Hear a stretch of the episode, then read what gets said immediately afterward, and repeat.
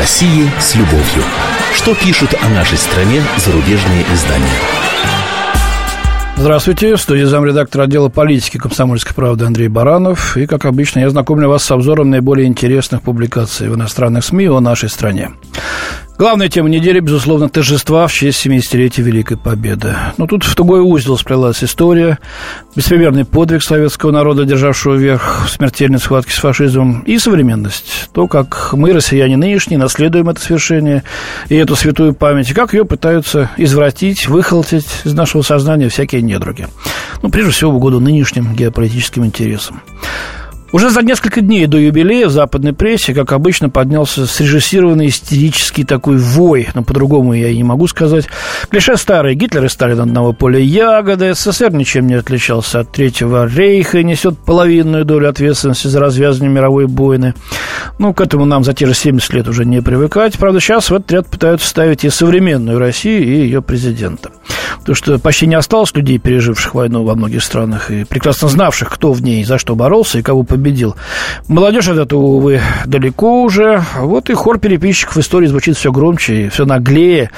И в нем, кстати, слышится голос Германии – чем только нас не обвиняют, вплоть до мелочных своей комичности укусов. Вот корреспондент германской газеты «Бильд так с типично немецким именем Александр Раков, утверждает, что байкеры из клуба «Ночные волки», все, которые все же, несмотря на все препоны чиновников из Евросоюза, прорвались со своим мотопробергом памяти в Европу и в Берлин, кстати, где возложили венки к обелискам советским воинам, так вот он утверждает, что эти байкеры, оказывается, финансируются с участием людей из Главного разведного управления, из российской оборонной промышленности, промышленности и, внимание, организованной преступности. Так вот, на троих попилили финансирование, да? Читаем. До 2009 года «Ночные волки» были совершенно обычным мотоклубом. Затем началась целенаправленная политическая подрывная деятельность. С тех пор «Ночные волки» стали получать деньги из тайных источников. Ходе вторжения в Крым, пишет Раков, байкеры сражались на стороне солдат Путина и имели доступ к российскому вооружению. Ну, по данным Битамзонта, как минимум одна религиозная ячейка ночных волков существует в Германии. Ее основателями автор статьи называет отставных военных, служивших в элитных частях Национальной народной армии ГДР. Ну, все понятно, да? Ну, это, так сказать, для обывателя на уровне желтой прессы, Биль Тамзон, так все-таки. А вот публикации посерьезнее. «Победа ценностей», так называется редакционная статья в британской респектабельной «Таймс». Сегодня освобождение Европы будет отмечаться на Западе в атмосфере торжеств и размышлений о прошлом. В России конец войны празднуют по-другому демонстрации военной мощи, говорится в статье. Историки в основном сходятся во мнении, что Гитлера не удалось бы победить без России как союзника. Однако, окончание войны в Европе должно в большей степени связываться с ценностями, чем с танками. В воспоминаниях оно прежде всего должно представать как решительная моральная победа над национал-социализмом, а не триумф грубой силы, считают авторы. Сложно найти какие-то иные слова, кроме слов осуждения в отношении советского лидера военного времени Иосифа Сталина, пишет «Таймс». Конечно, можно отдать дань уважения стране, которая перенесла страдания, но не одобряя при этом ее руководителей. Хотя Путин не Сталин, сегодня это по-прежнему сложно, полагают журналисты. Дальше. Российский президент сделал все возможное, чтобы расшатать международное сообщество, основанное на ценностях. Москва поддерживала репрессивный режим, аннексировала Крым и продолжает вести подрывную деятельность на Украине. Не время для британского политика стоять плечом к плечу с Путиным. Когда ему дают честь солдата, которых в ближайшие месяцы могут бросить воевать против соседей России, считает издание. Ну и вывод вот. Надо сказать простым россиянам, рано или поздно мы сможем отметить эту великую общую историческую победу вместе, когда вы Откройте с миру, наконец, как граждане России во главе со свободно избранным правительством, отвергающим грубую путинскую максимум. Кто силен, тот и прав, заключает британская газета. Ну, вот вроде не австралийцы, британцы не кверх ногами ходят там под экватором, но смотрят все почему-то вот поставив с ног на голову. И кто бы, кстати, это говорил-то там после Косово, Ирака, Ливии? Нет, они искренне уверены в своей правоте потому что искренне считают нас недоразвитыми. Вы, говорит, откройте, наконец, нашему англосаксонскому миру, где мы короли всегда были и будем. Откройте на наших условиях и живите по тем правилам, что мы вам пропишем. Вот тогда посмотрим. Но не все думают так. Вот материал несколько иного рода. Я уверен, что здорово получу по шее за эту статью, возможно, с, обои, с обеих сторон, российской и американской, пишет журналист Тот Вуд, бывший военный в статье для Вашингтон Таймс. Итак, давайте поговорим о России и более конкретно о роли, которую сыграли русские во Второй мировой, предлагает автор. Распространенное в Америке представление о том, что США без посторонней помощи спасли мир, некорректно, отмечает журналист. По ряду оценок Россия потеряла почти 30 миллионов человек. Целое поколение россиян, целые деревни семьи, все было стерто с лица земли, похоронено в братских могилах по всему Советскому Союзу. Большинство евреев, уничтоженных Гитлером, убиты в СССР, говорит статья. Существование Восточного фронта спасло жизни многих американских солдат и союзников, пишет Вуд. Но Россия, правда, победила военную машину нацистов, буквально забросав ее телами. Войну в России выиграли не генералы, а российские мальчики и мужчины, волна за волной, приносившие в жертву собственную жизнь. Я не пытаюсь, пишет автор, поддерживать кремлевскую пропаганду, которая использовала войну как повод, и очень, я бы добавил, эффективно, чтобы разжечь антизападную горячку в попытке удержать власть и контроль.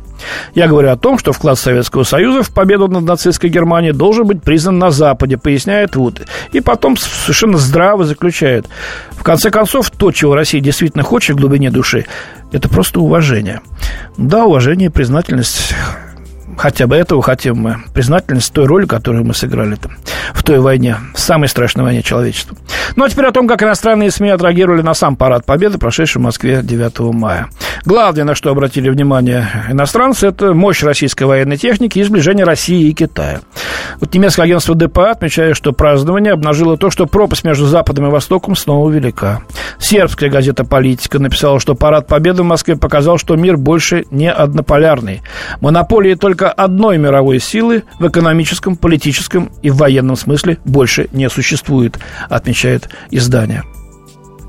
Американский телеканал э, NBC констатировал, что э, западные лидеры проигнорировали парад из-за кризиса на Украине. Однако, при этом отметил, что президента России Владимира Путина на трибунах у Кремлевской стены сопровождали около 30 лидеров других государств, в том числе председатель Китая Си Цзиньпин. Ну вот, кстати, китайское агентство Синьхуа отмечает тоже, что тот факт, что китайские лидеры генсека ООН Пан Гимун находились по левую и правую сторону президента Российской Федерации, свидетельствует о тесных отношениях между Москвой и Пекином, а также об усилиях России подчеркнуть роль ООН как основного механизма решения глобальных проблем. Все, без исключения СМИ, заострили внимание на новейшей военной технике, показанной э, на Красной площади. Вот итальянская темпа подчеркивает, что парад по случаю 70-летия Великой Победы стал самым грандиозным в современной истории России. А, одним из э, самых ярких моментов парада стало появление танка «Армата». Э, вот NBC тоже, который я уже цитировал, напоминает, что этот танк стал первым российским танком, поступившим на вооружение за последние 40 э, лет. Ну, имеется в виду после распада Советского Союза. Некоторые военные аналитики считают, что он превосходит западные аналогии. Это уже отмечает американское агентство Associated Press. А, сербская политика, которую я тоже уже цитировал, пишет, что российская армия не имеет э, конкурентов в Европе, и это главное военное послание с Красной площади. Как отметила газета, наибольший интерес из военной техники вызвали новые танки э, Т-14 «Армата» и стратегический ракетный комплекс э, РС-24 «Ярс». Немецкие корреспонденты, освещавшие торжества, подчеркивают, что парад показал готовность России к любым опасностям. Солдаты, танки, боевые самолеты.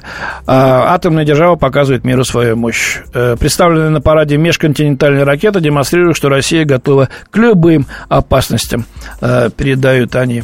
Вот э, ведущая общественного радио Соединенных Штатов NPR уверена, что тоже уверен, что празднование 70-летия Победы продемонстрировало единство и силу России. Единство и силу, подчеркиваю. Вот. Э, Россия отмечает годовщину разгрома нацистской Германии, широко демонстрируя силу и единство. Традиционный парад на День Победы на Красной площади стал самым масштабом, стал самым, простите, масштабным э, со времен распада СССР, э, говорит она. Издание э, германское э, тоже называет парад в Москве грандиозным. Мурашки бегут по коже, когда 9 мая по Красной площади проходят ветераны, и каждого из них приветствует громом аплодисментов. Сколько я знаю Россию, 9 мая для многих граждан страны главный праздник в году. Это вот пишет корреспондент, работающий э, в Москве. И аналогичное мнение э, высказывает журналист Франкфурта Allgemeine Zeitung.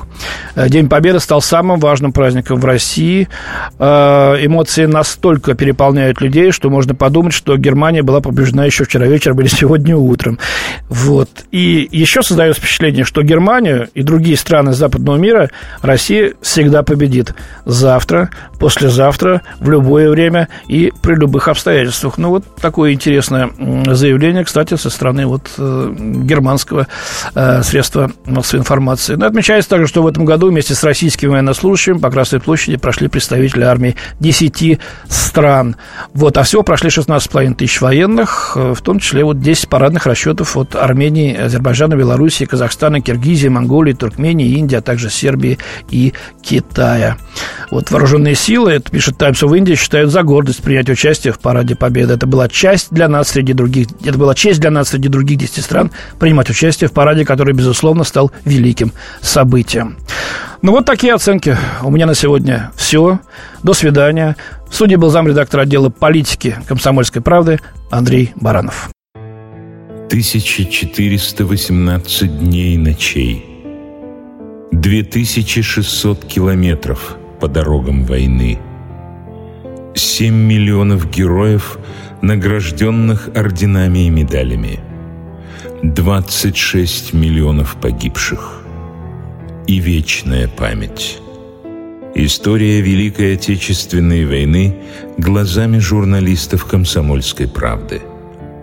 Каждый день мы рассказываем, как это было. Один день из жизни страны в 41-м, 42-м, 43-м, 44-м и 45-м годах.